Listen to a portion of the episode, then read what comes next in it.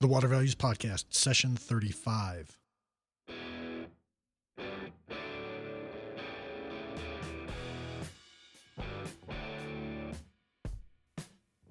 Welcome to the Water Values Podcast. This is the podcast dedicated to water utilities, resources, treatment, reuse, and all things water. Now, here's your host, Dave McGimsey.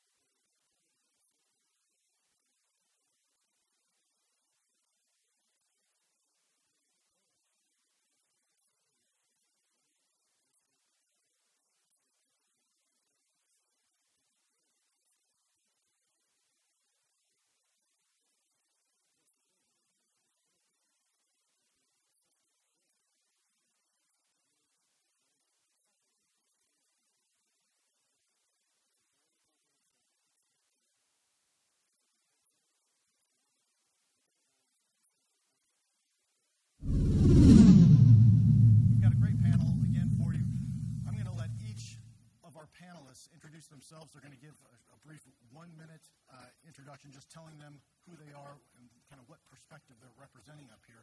And I also want to thank very much Dick for stepping in as an emergency fill in for Nick. It's uh, very good. You didn't know what you got yourself into here. So uh, we'll start uh, with our first panelist right here, and then we'll proceed uh, to the audience's right.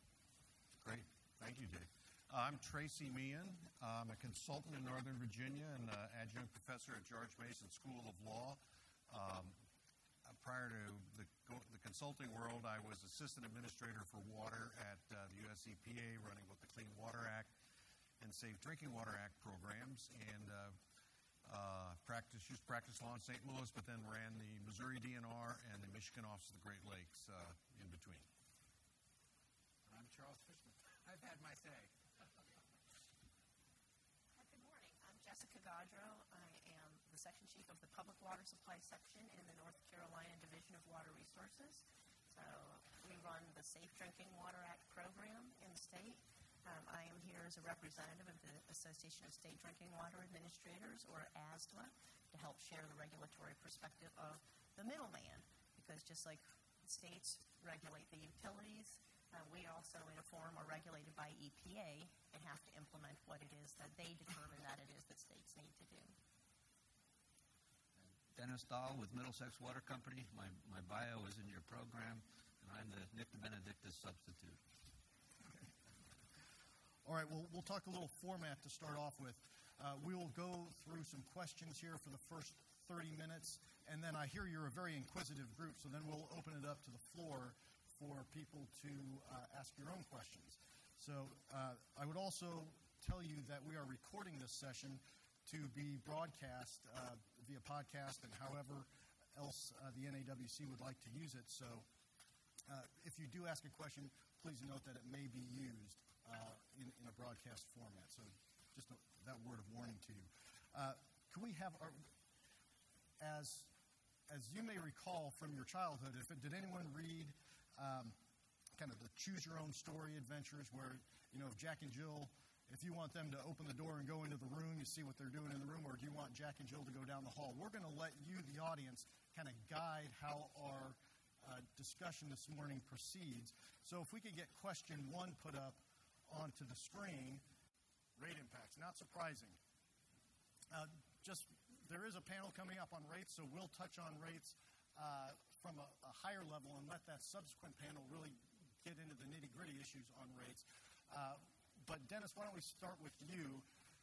Can you talk a little bit about what you see as the the impact of the safe drinking water and future regulations on rates? Well, it's a, it's a, actually a great question, and um, I work closely with my colleague in the room here, Executive Director of the Water Research Foundation, Rob Renner, who's part of the program. Uh, that group looks at the science of water, and as we all know, uh, getting the science right requires investment. So first, you, you conclude that a regulation is required based upon sound science. We hope it's based upon sound science. And then there are significant capital requirements that are typically required to implement a new regulation. Uh, we could spend a day going into that issue alone about um, whether or not those regulations are, are required. Uh, different entities take a different view as to what level of uh, of safety and reliability that they, uh, they would like to implement both at the state and the federal level. Uh, but it requires a lot of cost to implement those changes most of the time. And obviously, you then get into all of the details about rate making and, and the impact on customers and affordability. Uh, so it is, I, am not surprised at all that it was the number one choice on that uh, list, certainly for those of us in the room who work at water utilities. It's a big, big issue. What are some of the concerns over uh, gaining regulatory approval for the funding? Well, you look at the regulatory compact, our regulators have the obligation to ensure that they're adequately balancing the needs of our customers and the utilities. Um, it gets into all of the typical typical questions about prudence. Are, are these costs prudently incurred? Um, what is the impact on the customer, and how do we accomplish all that in a way that maintains rates at an affordable level. And affordable is a uh, is a very subjective term. Uh, Charles, I, I loved your examples about the uh, the cost of water or the bottle of Fiji, and I even looked at the bottles of water in my hotel room and did my own calculation at forty five dollars a gallon for the little ten ounce bottle. Um, you know, it's a it's a it's a very emotional issue when it comes to rates. But I take, you know, people make comments all the time about the regulatory process, uh, but frankly, I think it works. Um, my company goes through uh, numerous rate proceedings over, over the years in our various entities. Uh, everybody knows their role. Everybody knows the rules of the game. You work through the process as efficiently as you can. Certainly, there are opportunities to improve it, but it works. And our regulators, those of you in the, here in the room, you know full well you have a very tough job to balance the political realities of those rate increases against keeping the utilities healthy and then keeping those rates affordable for customers. Huge challenge for all of us. Sure. There, the water utility uh, sector is fairly fragmented. Uh, there are you know, around 50,000 or so water utilities in the U.S. Uh, the additional regulations seem to uh, especially for the smaller utilities, have a disparate impact on, on how those utilities function. Uh, Jessica, can you talk a little about uh, what you see in terms of these, the impact of safe drinking water regulations on the smaller utilities? How can they comply? Uh, what does it do to those utilities? Smaller utilities aren't inherently non-viable but certainly nationally, we see that with the economies of scale that are available for large utilities, they are more able to bear the financial burden of all these additional regulations. Um, one thing I think would be interesting to note is EPA is kind of, I'll, I'll call it toying with, because they're, I guess they have some stated intentions of trying to look at how they regulate contaminants. And with the, the CVOCs, the carcinogenic volatile organic compounds, they're actually trying to look at regulating as a group. I'd say somewhat for a, a new approach and uh, maybe trend setting a little bit that says, okay, what can we look at together? And instead of perhaps having MCL set for each one of the contaminants, can we talk about more of the treatment techniques and use of best available technologies? And that would be quite a switch, I think, in the way that we look at regulating parameters, is look at what can we do to treat the water and how should we treat water, and not necessarily looking at every tiny micro constituent, and as the analytical techniques become um, more and more able to find, you know, down to the part per quadrillion, you know, does that mean that the regulations need to drive down there as well? And so I'm, I'm keep my fingers crossed that the intent that they have on this new way of approaching regulations might spawn something that is easier for utilities to respond with as well what do you feel? Do you, does anyone have a perspective on consolidation and how consolidation might help ease the financial burden and the rate impacts of, of regulation? We've seen that in, in North Carolina. There, there's physical consolidation, and that's something that actually our regional office staff do routinely is try to work with smaller utilities that are having a difficult time with compliance, and if there's a neighboring community, try to facilitate those discussions and even talk the large utility sometimes into it. But not everybody has the ability of interconnection from a close level. Um, we're seeing ownership consolidation of individual systems, and we're starting to see some management consolidation as well. We haven't seen as much of somebody perhaps buying the services of a, a larger town. That's a model that our environmental finance center is kind of trying to study a little bit to say, is there incentives that could be created for maybe a municipality nearby to take on the operations and the management without actually purchasing the system as well? But we haven't seen that happen yet. It's been a long, hard slog. Uh, Peter Shanaghan, my colleague and friend from EPA, has been laboring in the vineyards for years on consolidation, and we're still over 50,000 community water systems regulated on the Safe Drinking Water Act, 16,000 publicly owned treatment works on the wastewater side. Um, a lot of people like to see their name on that water tank of their town, you know, and uh, it's politically very sensitive. And when you compare, say, the United Kingdom, what do they have? Maybe 10, I can't, 9, 10, 11 uh, utilities. Uh, we are so far from getting any rationality in terms of, you know, the economy of scales that uh, it's very difficult. And uh, I, I think one has to, one could not be accused of pessimism for doubting how much more consolidation we can get. I, there are some useful collaborations, you know, purchasing, but we've got so far to go. It's, it's really, it's really a challenge. It's interesting you said, um, Tracy, that people like to see their name on the water tank. Uh, and I think Charles did a very good job saying, hey, our water issues are local. Is, is the loc- localness of the water issues, is that holding us back from consolidation and, and trying to put things together uh, in terms of, of how we can creatively solve some of these problems? Well, the way it happened in England or the UK was the uh, Labour government, socialist government, consolidated, what, several thousand utilities? And then the conservative government, the Thatcher government, came along and privatized them all. uh, there's no way that that scenario is going to happen in a federal system like ours. It's just not. So it is all politics is local, as Tip O'Neill says, and uh, it's the same reason why our rates aren't where they are too. You know, on this same topic, can I mention I, I have a slide that I think Alex can put up that would just kind of go back to the rate question. This uh, this slide is from. Uh, friend of mine and a colleague in Wisconsin, Gil Hanch, with MSA professionals who work with the uh, regulatory economic regulator there to put this data together to compare average monthly utility cost and following up on uh, you know free is not the right price, Charles. we got it here in my home wife's home state of Wisconsin. I'd love to see a chart like this for every uh, state in the union. Um, as you can see, it's sort of self-evident. Uh, you compare the various utility or necessary functions, and water, wastewater, and water are at the far uh, end of the chart, lowest rates. There's a 2012 version of this slide um, that I didn't have, which basically broke out, broke out landline telephones from uh, cell and data plans. And basically, landlines are, uh, those rates are cheaper than wastewater, but not cheaper than drinking water. And uh, the cell data plans, I think, moved to second place after gasoline. But the, basic findings the same. And uh, uh, I've shown this chart before. I, I think it speaks for itself. Um, uh, you know, we can complain about this regulation or that regulation, but when, when AWWA said uh, in 2012 that there's a $1 trillion investment gap over the next 25 years, that's a much bigger problem than uh, NIF knowing about this or that EPA regulation. There's a systemic problem of financing and supporting our basic infrastructure, and I think this slide uh, this slide uh, demonstrates that very clearly. Charles, you wanted to say something?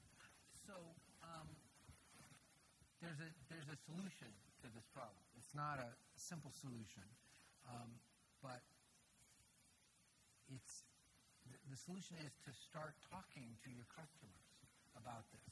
Talk to them in smart, creative, engaging ways. Here's my favorite example when you when you buy a Coke at a convenience store or a, or, or at the soda fountain uh, at, at the lunch deli, half the cost of the Coke is marketing. That is, Coke takes its basic manufacturing costs and doubles it. And the 100% increase all goes to marketing. Now, there are a few bacteria that were just created somewhere in the universe that don't know what Coke is and what to do with it. But that's it. There's no one on earth who doesn't know what Coca Cola is and doesn't know how to use it. And by the way, it's not that complicated a product. And yet, Coke in 2014 devotes half of its spending to marketing the product. You all need to start a conversation about where the water comes from, what people use it for. Go out and find your 10 largest water users and do a little profile of them in the water bill. Here's, here's some really crazy ways water gets used in your community. Did you know that your water that comes out of your faucet comes from picture of the body of water, picture of the wherever the aquifer is? I, I, I made this point actually right here in South Florida at a at a book reading right after the book came out, and a and a guy from the, second in command of the Miami Dade Water Authority said, "You know, we did that whole bill comparison thing once in June. It didn't have any impact. That's the whole point. No, it doesn't have impact the first time. But if you want customers to come along with you on rates, if you want customers to understand the current way that water is regulated, what what is actually mandated, what isn't regulated, what the future might look like, what all that will cost, you need to educate us. By the way, the best place to start is your bill. Most water bills are absolutely pathetic. I have to work incredibly hard every month to find out how much water I use. My water in DC, DC water is actually a pretty impressive place. My water is measured in my favorite unit of, of all time, of all kinds, the CCF. Now, there's an easy to visualize and appreciate unit of water. I can't even tell you what C is 100 cubic feet of whatever. You know, we either use six, seven, or eight, depending on the month of the year. The water bill should look like iPad graphics. You're printing it anyway. You're mailing it home to me anyway. Tell me how much water I used per day in gallons, please. Tell me how that compares the people on my block, the people in my zip code, all the people in my city, nationwide. You've got all that data. By the way, as soon as you start reporting to me my water use compared to my neighbors, I use between 5 and 10% less just because you're telling me how much water I use. You're printing the bill and mailing it home to me anyway. Make it interesting. Start the education process. But, and I appreciate you all are regulated, marketing money. I don't understand the details of the regulation. I'm sure marketing money is in a category that, that is regarded with some dubiousness. But you regulators, your job would be a lot easier if you allowed the water companies and, and your colleagues, the water utilities, to conduct this conversation about where our water comes from, what we do with it, where it goes after we're done with it, and what's necessary to keep it flowing. There's a reason that a single iPhone monthly cost is twice what the water costs for the whole family. That's because we appreciate our iPhones. We grump about the cost, but we know what they do for us we've completely lost track of the effort, the energy, the creativity, and the value of water. And you guys can, can, can conduct that conversation. You can't do it once. You have to be like Coca Cola. You have to do it all the time. You know, um, David Zetland, who wrote uh, The End of Abundance, you know, has a formulation. We're trying to uh, load a, a, business with 80% fixed cost into a variable or volumetric pricing uh, scheme. And, uh, and I, I thank him for that formulation. Uh, I, you know, the way I try to put my wrap my mind about this is, uh, I think we need to get away from the uh, commodities model of pricing and try to emphasize a more services model. Uh, and I'd be curious what the uh, economic regulators in the room think about this. I mean, if you go to Jan Beecher's website at MSU, Institute of Public uh, Utilities, you know, she's tracking pretty well a 1% to 3% decline in water consumption. And of course, you pointed back to 1980. We've been pretty successful at That's creating a bit of a problem for people like you, or at least maybe your colleagues that are still looking at the volumetric pricing model. So, I mean, this very complex, highly engineered, capital intensive, sophisticated system is a service. We're not selling sacks of flour here. Uh, and people don't get that. They think, you know, it rains, God gave us the water, end of story. Why are you charging me 40 bucks a month? So um, uh, I, I think somehow regulators and the industry needs to, you know, change this dynamic. And I agree with you, marketing is education, strategic communication. And, uh, uh, you know, I'll be honest with you, engineers are probably as bad as lawyers in, in marketing and communication. So. if they weren't worse, they, they, the, the lawyers wouldn't be making three times what the engineers are making. Jessica, you have some thoughts on that? Yeah, I definitely agree with the two previous speakers here. Um, as I go just out and about in Raleigh, where I live, and meet people, when I tell them I you know, work in water and help protect drinking water, almost invariably the first thing that they bring up is several years ago, you know, Raleigh was in a pretty severe drought. Uh, the city lake was getting pretty low, and there were from fairly austere conservation measures that were recommended and some that were uh, mandatory as well. But people's rates stay about the same, even though their water use went down. And that's what I hear about when I go out. This distrust now that they have. It's like, you know, this drought and this is all just a sham. You know, I, I reduced my water use and my bill stayed the same or even my bill went up a little bit. And I try to explain to them the nature of the fixed costs that are involved in treating water, that the actual price of the water itself is a very, very small component of the overall cost structure. But they actually don't trust the utility anymore because of that experience from the drought. So clearly, you know, Raleigh did not do a good job communicating to its customers what this uh, drought meant, what the impact of these conservation measures were going to be, why they were needed, and what the impact was going to be to them as customers.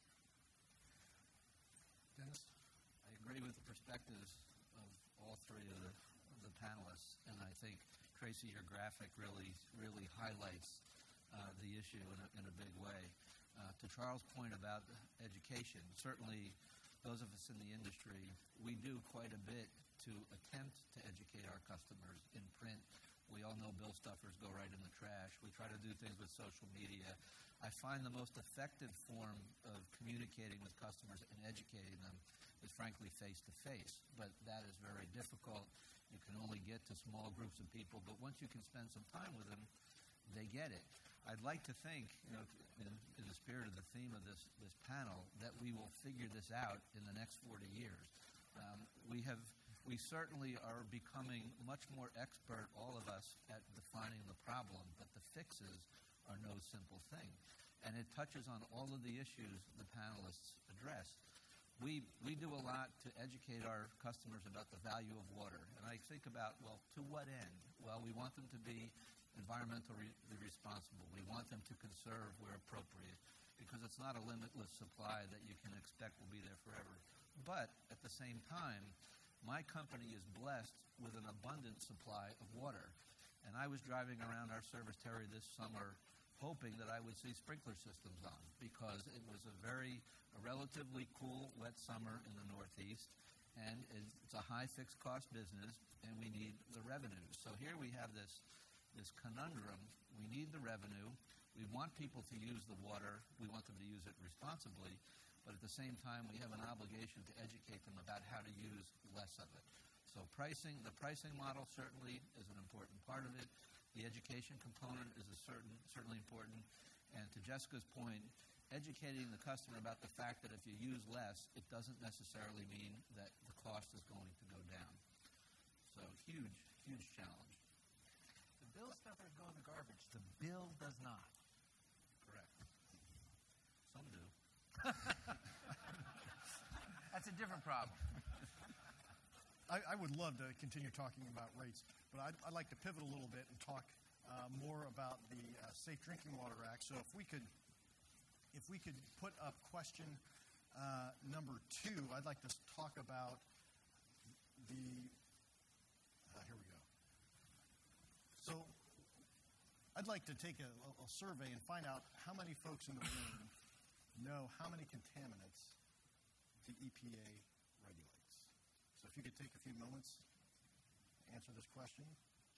So 9% of you got the correct answer, which is 91. So let's follow up on that and talk about, and let's put up question number two, or question three, excuse me. So you got to read this question carefully because we're not asking when the last time the EPA promulgated a rule concerning uh, a contaminant that was already regulated, but when was the last time that the EPA added a contaminant to the regulated list? So if you can answer that, 15%. So 2,000 is the correct answer, right? So I, I saw Mr. Klein press his button very early in that, so I think he, he was on it. But uh, the reason we wanted to talk about this issue in the, Safe Drinking Water Act was it's been a while since a contaminant was added, and I think Jessica touched on it early in her comments, is that there's all these, these new kind of exotic chemicals and microcontaminants that have been talked about as being potentially regulated. So, Jessica, could you just follow up on that and give us a little an idea of kind of what's the state of the industry and looking at the next round if, if there will be any uh, contaminants added to the regulated list? Sure. Well, out of the 96 uh, Safe Drinking Water Act amendments, the process that EPA goes through to select, evaluate, and choose to regulate contaminants changed from Congress mandating additions to the list to mandating analysis and determination. So that's a very positive step. Um, you know, EPA goes through um, process. I mean, you're probably mostly familiar with like the contaminant candidate list and a publishing of chemicals. Uh, it's all public review and comment, trying to determine if there's enough data, enough um, indication of health impacts to do analysis to determine whether um, it really needs to be regulated or not, ultimately, which that determination is called the regulatory determination. So EPA um, is working on its contaminant candidate list, and we're working on the regulatory determinations, and have recently decided a positive determination to regulate perchlorate and a positive determination to regulate the carcinogenic volatile organic compounds. They have to make determinations on five contaminants. The determination can be not to regulate that's an acceptable conclusion. But so they have three more to go. Um, you know, a wide variety of contaminants, including the, the perfluorinated uh, hydrocarbons, MTBE. Um, so I don't I have the list in there if anybody wants to see the exact list of what they're considering. But there's going to be chemicals coming out fairly soon. They'll making the conclusions, and then, of course, they'll start the regulation development process come out with the draft regulations that everybody would get to see and comment on. So it'll be several years before we actually have those contaminants added, but they're more on more on the way. Dennis, any thoughts on what these, you know, what's coming down the pike and its impact on on the industry? Well, the key clearly is to stay ahead of it. Uh, the more good quality communication we have about understanding what is being contemplated, uh, what may actually end up um, having an MCL implemented. The sooner we know, the better. Uh, all of us in our utilities, we our capital programs typically go out uh, at least five years, some of us ten years and, and longer, uh, because we are planning for the next generation. We are planning for the next source of supply to the extent that may be needed. So, good quality communication as early in the process as possible. And then we look to see what the impact will be, uh, what changes we have to make within our individual systems, whether it be retrofitting at a treatment plant or changes in the distribution system or using a new uh, disinfection approach, whether it be ozone or, or something to that effect. So it's all about the sooner we know, the better we can start planning.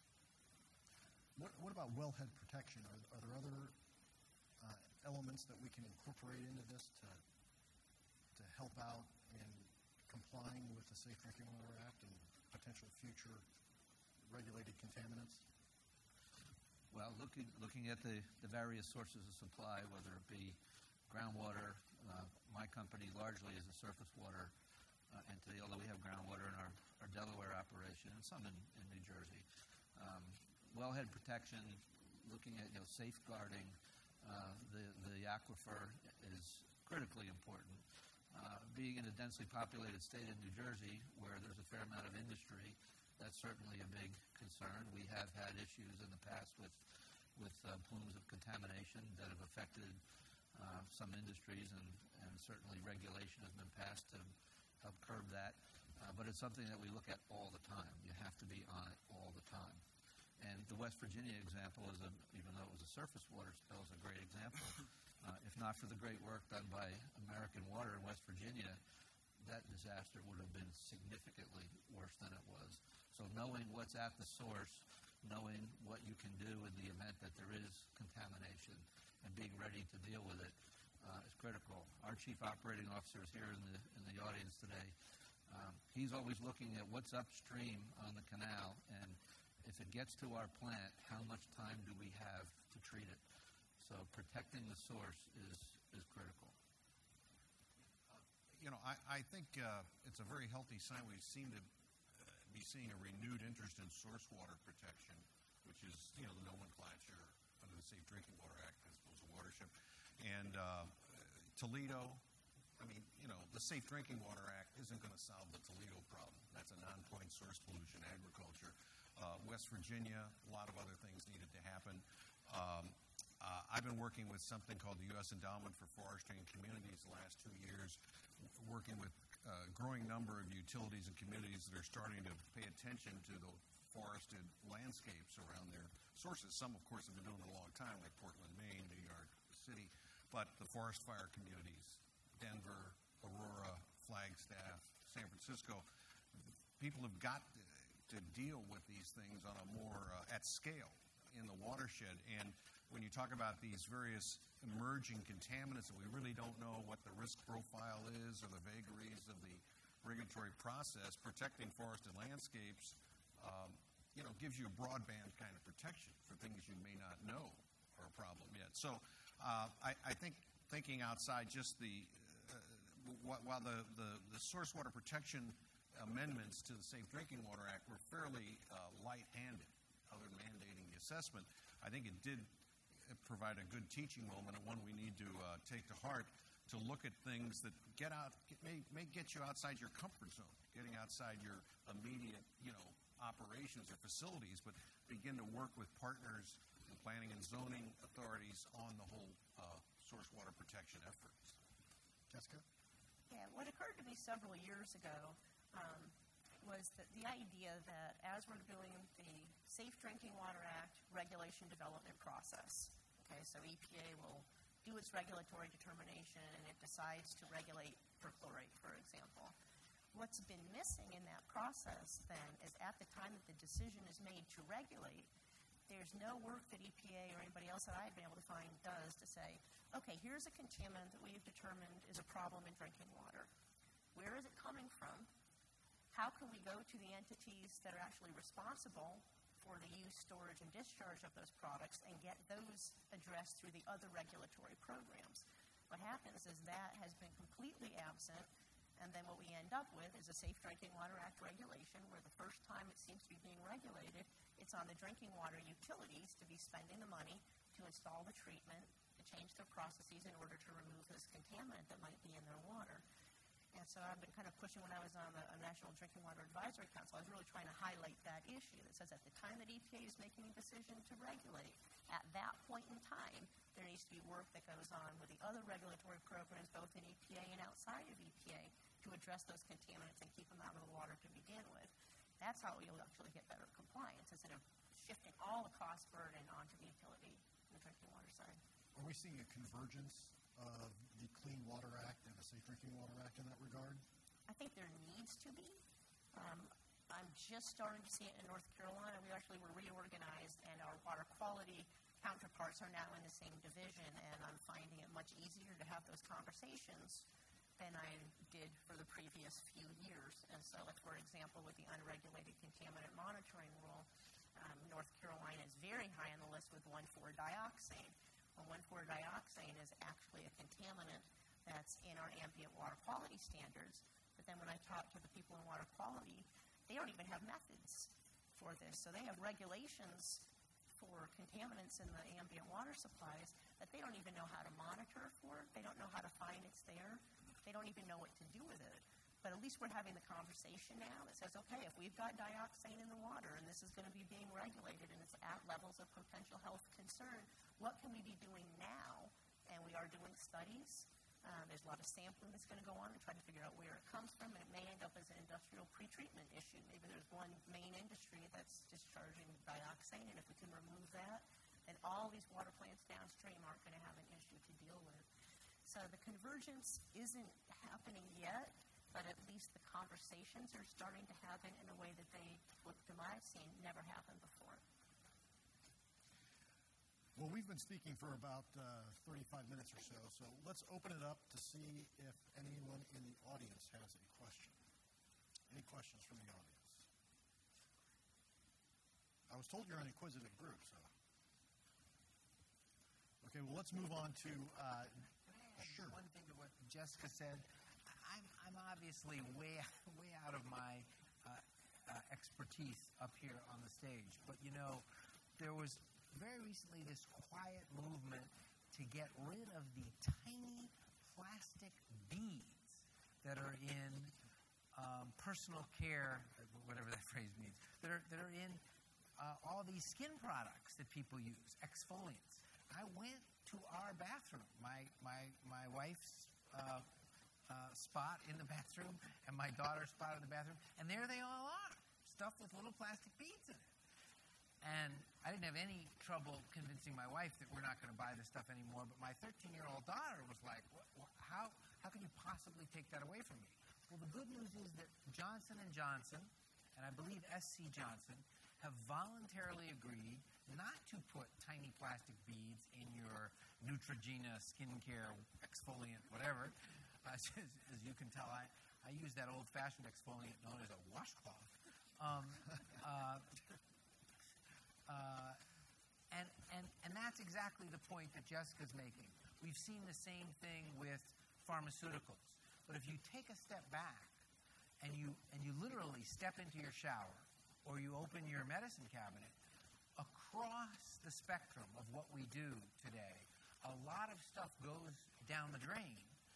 Uh, maintenance medications, I take Lipitor. Lipitor didn't exist 40 years ago.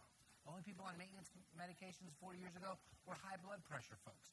Now, half of America takes something every single day that's a sophisticated molecule that they then pee out. If you look in the shower, I, when I was growing up, there was Johnson's baby shampoo. That seemed to satisfy most everybody in our house, including the women. Today, there's 20 products in the shower. And, so if you ask the, the, the bottom of the funnel, if you just ask the wastewater people or the in, incoming water people, the drinking water people, to clean up the mess, that's not practical. And it's going to make their job incredibly challenging and it's going to be expensive. If you go back to the exfoliant folks and say, really? Plastic beads? Is that what we need? One time use plastic beads? So, oh no, we can use whatever. They use salt, they use sugar. There's a million things they can use. All kinds of stuff that dissolves away and doesn't cause a problem. I think that's great. And again, you all have to be willing to step up and talk about that in a kind of just the way Jessica did it, an open, well, you know, sure. I mean, if you want us to take all that stuff out, we could, but maybe maybe we shouldn't put it in the water in the first place. So I think that's an excellent point. Don't don't don't be the martyr. Join the community and say, well, why is that stuff there in the first place, and is it really necessary? It's really that, that one water approach taking one, right. Draw a circle, draw a big circle. It's a systems approach. And and Jessica, do you have any thoughts on when we're going to get to the point where kind of I'll just use polluter in air quotes. When does the polluter pay for all this? I wish I did. Um, it's probably going to be a while. Uh, it's going to be a, a slow transition, but it really does take all of you and everybody in the water industry who deals with Safe Drinking Water Act, when EPA comes out with its regulatory determinations, there needs to be some vocalization of the idea that things need to be happening before we have a MCL under the Safe Drinking Water Act. There's a lot of activity that can be done that might put the costs on the right place. So it's, you know, I've been saying it for a while to EPA, and, and they kind of nod their heads and philosophically can agree with it. But um, you know, probably a, a regulatory issue, and maybe in industry as well, is we, we, we have our silos. You know, we have our drinking water program, and they're generally a separate organization from the wastewater people, and we all have plenty to do already. So taking the time to have those additional conversations um, can, can be difficult sometimes, but it obviously needs to happen. But the louder the public cry is to that, I think that the more response we would see. Dennis, what kind of conversations uh, are you aware of in the industry that, that are trying to have the, the water and the wastewater utilities work together on these, these types of issues? Well, the, the concept that uh, you mentioned, and uh, Charles touched on it as well in his earlier remarks about one water. Uh, as you saw from the, uh, the survey question, a number of us in the room are both in the water and the wastewater business, and we also manage stormwater. And that's becoming more and more uh, the profile that we see, even across the municipals. Uh, so I think it, the time is coming, and there's becoming a much greater awareness of the need to look at water holistically, because, and then you get into the whole water energy nexus thing, and I mean, it really takes it to a different level. Um, so there are conversations occurring, um, but I think even as, as Jessica indicated, not yet enough collaboration among the different entities that play a role in all those different aspects. How do you force those conversations? Not an easy thing. Uh, but that, I believe, is what we need a lot more of, and frankly, relatively quickly. Sure. Well, great. We've got our first audience question. So, I'd like to um, actually piggyback off of what Dennis has just shared. Uh, my name is Dian Taylor. I'm with Artesian Resources, uh, CEO. Um, I have three parts to this, and it's really not a question, it's more of a frustration, but it goes back to the actually the question of how do we get more cooperation. But uh, number one, our frustration is holding the responsible parties accountable. And it's been an ongoing challenge for us and not having the um, governmental agencies step in with the kind of support that we should have. Secondly, we are now confronted with a new, um, what I understand is non regulated contaminant, PFAS. And I know I've talked to Nick DeBenedictis in, in Aqua in Pennsylvania, and we were required by EPA to close down two wells with, I think it was less than two weeks' notice. And our contamination level is viewed as potential, but no scientific data that I understand supports this. Fortunately, we have a many multifaceted well system, so we've been able to work with this. But in fact, that's been an unexpected and an undedicated um, um, contaminant that we've had to deal with. And the third part of that is that um, I just forgot what the third part was. So maybe you could respond to that, and then I will remember the third part. What's the contaminant? Can you, can you it's called PFOS, P-F-O-S, and P-F-O-A. What and, is it? Uh, well, I, I, don't think I could quote those. It's. Uh, uh, we have someone from EPA here. It's a chemical. It's a chemical. It's a chemical. Okay. Oh, and that's the third part. Yes, it's also a product that's in many of the uh, products that we use on a daily basis, but we don't see that EPA is weighing in on. You know, the Teflon or the coating on your frying pans that keep it from not sticking, it's the same contaminant. And we can name probably 10 other uh, consumer items that we don't see any kind of restriction on. So this is a big frustration to run a, a water publicly uh, traded water utility with this kind of challenge. Having uh, worked at EPA for a total of four years in two different tours, most of my service was in state service, that you learn very quickly that EPA is not a monolith. It's a very complex and differentiated ecosystem. I mean, just trying to get the Safe Drinking Water people and the Clean Water Act people talking to each other within the Office of Water is a big challenge, and I think it's getting a lot better. But it, but then problem is things like PFOA and these other things could be in a whole different part of EPA under, say, TSCA, the Toxic Substance Control Act. So let's face it, human beings like to stay in their own little stovepipes, their own little cookie jars, and to begin to sort of get that kind of integration across programs, I'll be honest with you, maybe maybe I'm just getting old, and uh, it, it's got to be top down.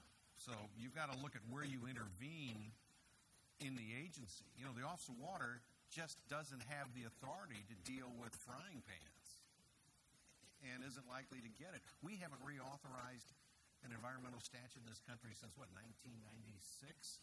I mean, Congress is in total gridlock. They're almost useless for any kind of reform or whatever way you want to go. You know, lightning or tightening integration. So working with the statutes as is requires dealing with that part of EPA that's in charge of that statute, whether it's the Clean Air Act, say with mercury deposition into waters, or whether it's things and chemicals in commerce, you've got to go to the right office. And so you've got to move up the food chain and work your way back down. Mm-hmm. Well, Dennis, to piggyback off of your uh, comment then, how do we get this coordination? Because this is a contaminant now that doesn't have a measured level of, of um, measurement that dictates what what is the level of danger. So we're in a position where it's not actually regulated yet, but we are now uh, closing and shutting down wells, wells, which again are affecting other utilities other than artesian. Yeah, it's a, it's a great question, Dian, and we, we all see it in different forms in different places under different circumstances. Um, you know, if we if we know what the rules are, we can play by the rules. We we put the capital in, we we adjust our processes, and we, we meet permits and we maintain compliance. But where something is not yet quite a rule, but there's discretion that is applied by some entity or individuals about what you should do within your own utility, that to me that's a it's a relatively dangerous thing, um, and it causes the kinds of problems that Dian has created or, or has alluded part of it, frankly, I, I always keep coming back to there's there's politics involved, and and some of it is the public. We instill fear in the public. You may you may have some of you heard the example where where some people in the public have been surveyed and they said, "Did you know there's hydrogen in your water?" Oh my God, we've got to get it out. Um, but but the point is that you know irresponsible irresponsible uh, things like that impact the public. That creates they, they start advocating with their local officials and regulators, and, and the politics tend to weigh in. So I don't have any easy answer for you, Dian. We all deal with the same thing. Uh, but I think removing politics from the process could go a very long way. I think her question raises a, another issue as well, and that's one of the relative contribution and the risk. Who, who here remembers the proposed radon rule that EPA put out several years ago? The, the concept with radon is there was going to be uh, an MCL for radon, and the, the issue was indoor air quality. That's what EPA was concerned with, but they didn't know how to get a handle on indoor air quality, so they were going to pass an MCL that water systems would comply with, but they would be allowed a higher MCL if they created indoor air quality programs. So they were going to use the Safe Drinking Water Act and water utilities to push indoor air protection because the risk from the air was so much greater. I, I think you may be seeing the same kind of thing there. I don't know what the risk is from cooking in the frying pan versus the risk from the water, but um, when they talk about the, the meaningful opportunity for risk reduction as a part of the decision making process, that isn't necessarily compared to other sources that can't be controlled. And you might be being exposed to much greater levels with a greater health risk, but if they think that they can, that taking it out of the water will help, they can go ahead and regulate it even if you're breathing it or you're cooking with it. And then that's, that's a serious issue. We have another audience question. Hi, I am uh, Fred Klein, a partner with Pullman and Comley. And uh, I'd like to follow up on a, uh, an item that uh, Charles, you teed up during your, uh, I think, great, very provocative discussion this morning. Um, you talked about the challenges facing the water industry. You analogized it to the space program. Now, the space program had President Kennedy and the, and the resources of, of, the federal government to push that program through. Uh, in terms of the challenges facing the water industry, who's going to marshal the forces to identify what the challenges are and to map out a program for solving them? And significantly, how is all of that going to get financed? well, um, thankfully, I don't have to tackle any of the hard questions in reality. Um, I mean, who, who's going to marshal the forces? The last thing in the world I think we should have is a water czar. I do wish we had um, a, a president who took the opportunity of the drought in California, the drought in Texas, the events in Charleston and, and Toledo. By the way, the, the, the contaminants in Charleston Toledo aren't on the list of 91. Those water utilities found those. And when I get the opportunity to talk to, to, to ordinary people, I often say, your water utility is on the case even when they aren't required to be on the case. Um, I, I, I, do wish we had that kind of leadership, but but the truth is, and, I'm sorry, it sounds like you're you're a lawyer. Is that what you are? Yeah. But but no no no. I just wanted to. I'm an engineer also, if that makes it any better. I don't know. I, I, I was only clarifying that you weren't a water utility person. I'm, I, the, the leadership is going to come from the people in this room and the people in AWWA and the people on your city councils and your state legislatures because you're going to sit down with them you know, once a month and say, here's what we're up against. I mean, just just that example. I love that example. The the, the BPA and the Teflon and all that. How much of that chemical is in the water versus in your fried egg? You know, it's not. It, it's completely irrational. You guys need to find a way of talking about those issues. You're here today for two days together. You have a lot of oomph, but you have to talk beyond yourselves and just talking to each other doesn't doesn't get the job done. You all know the problems. Water has a very difficult problem talking to people outside of water. And that's where your allies come from. When I speak at universities, although in a, in a room like this at a university, maybe only 15 or 20% of the people in the room would be faculty members, I say, you faculty members have a responsibility to step up and talk about these issues, which you understand in a way that that the utility people don't and that the ordinary people don't. You need to tap your communities. It's not nothing's going to change by a year from now. But nothing will ever change if you don't start changing. 10 years from now, you can be in a completely different zone. And so the most important thing is not to say, well, who's going to do this? You're going to do it. there is nobody else. We don't want a national water czar. The president is never, with, with, with the things on the plate at the national level, the president of the United States is never going to tackle water. And, and it's, you, you might find allies in Congress eventually, but the good news about water is you're responsible already. So no, you don't, you know, how to figure out the inside of the EPA oh my God, just just those four sentences, you know. Maybe well, there's a seven-part series in unpacking the parts of the EPA that won't speak to each other.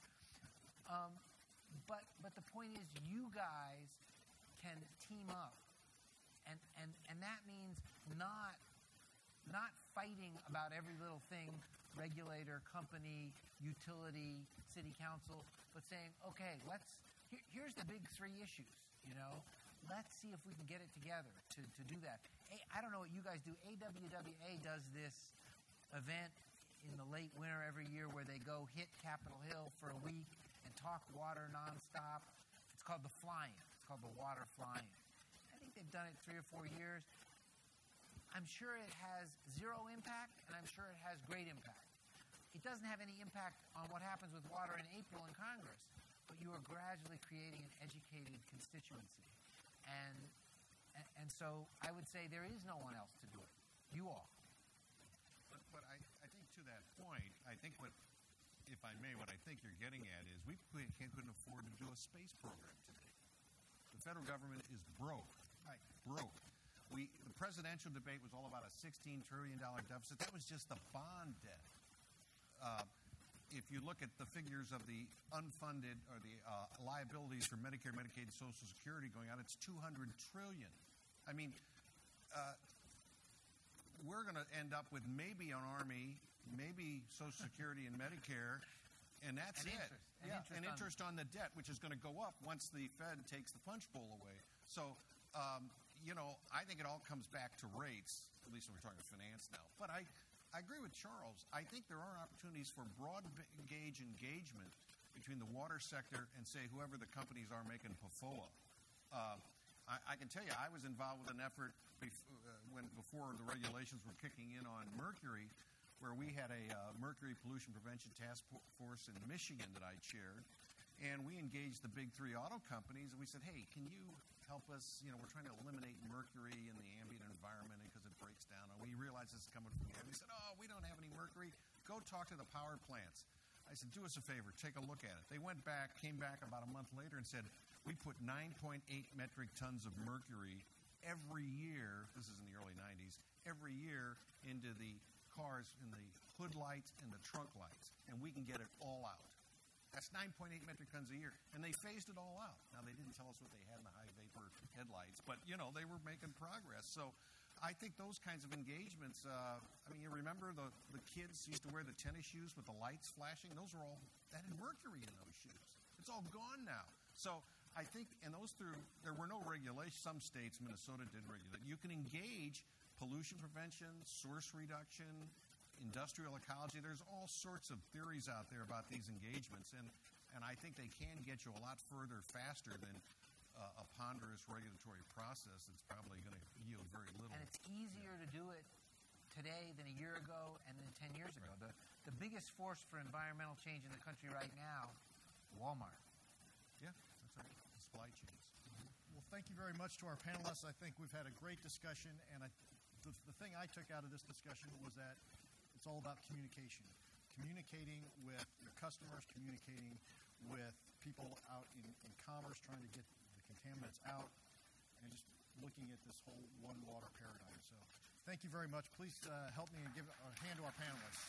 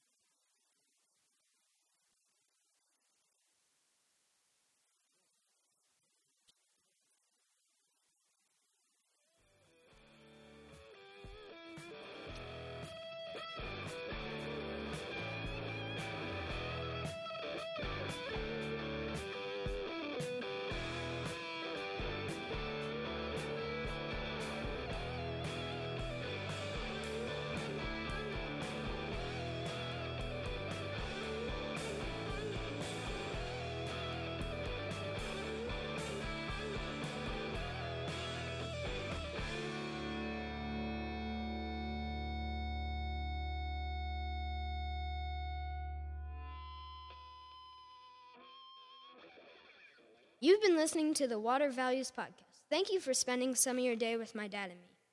Thank you for tuning into the disclaimer. I'm a lawyer licensed in Colorado and Indiana, and this podcast does not establish an attorney client relationship with you or anyone else. And information in this podcast should not be considered legal advice. Further, this podcast is not a solicitation for professional employment. I'm just a lawyer who finds water issues interesting and who believes greater public education about water issues is necessary. And that includes enhancing my own education about water issues because no one knows everything about water. Thanks for listening, and we'll talk to you next week.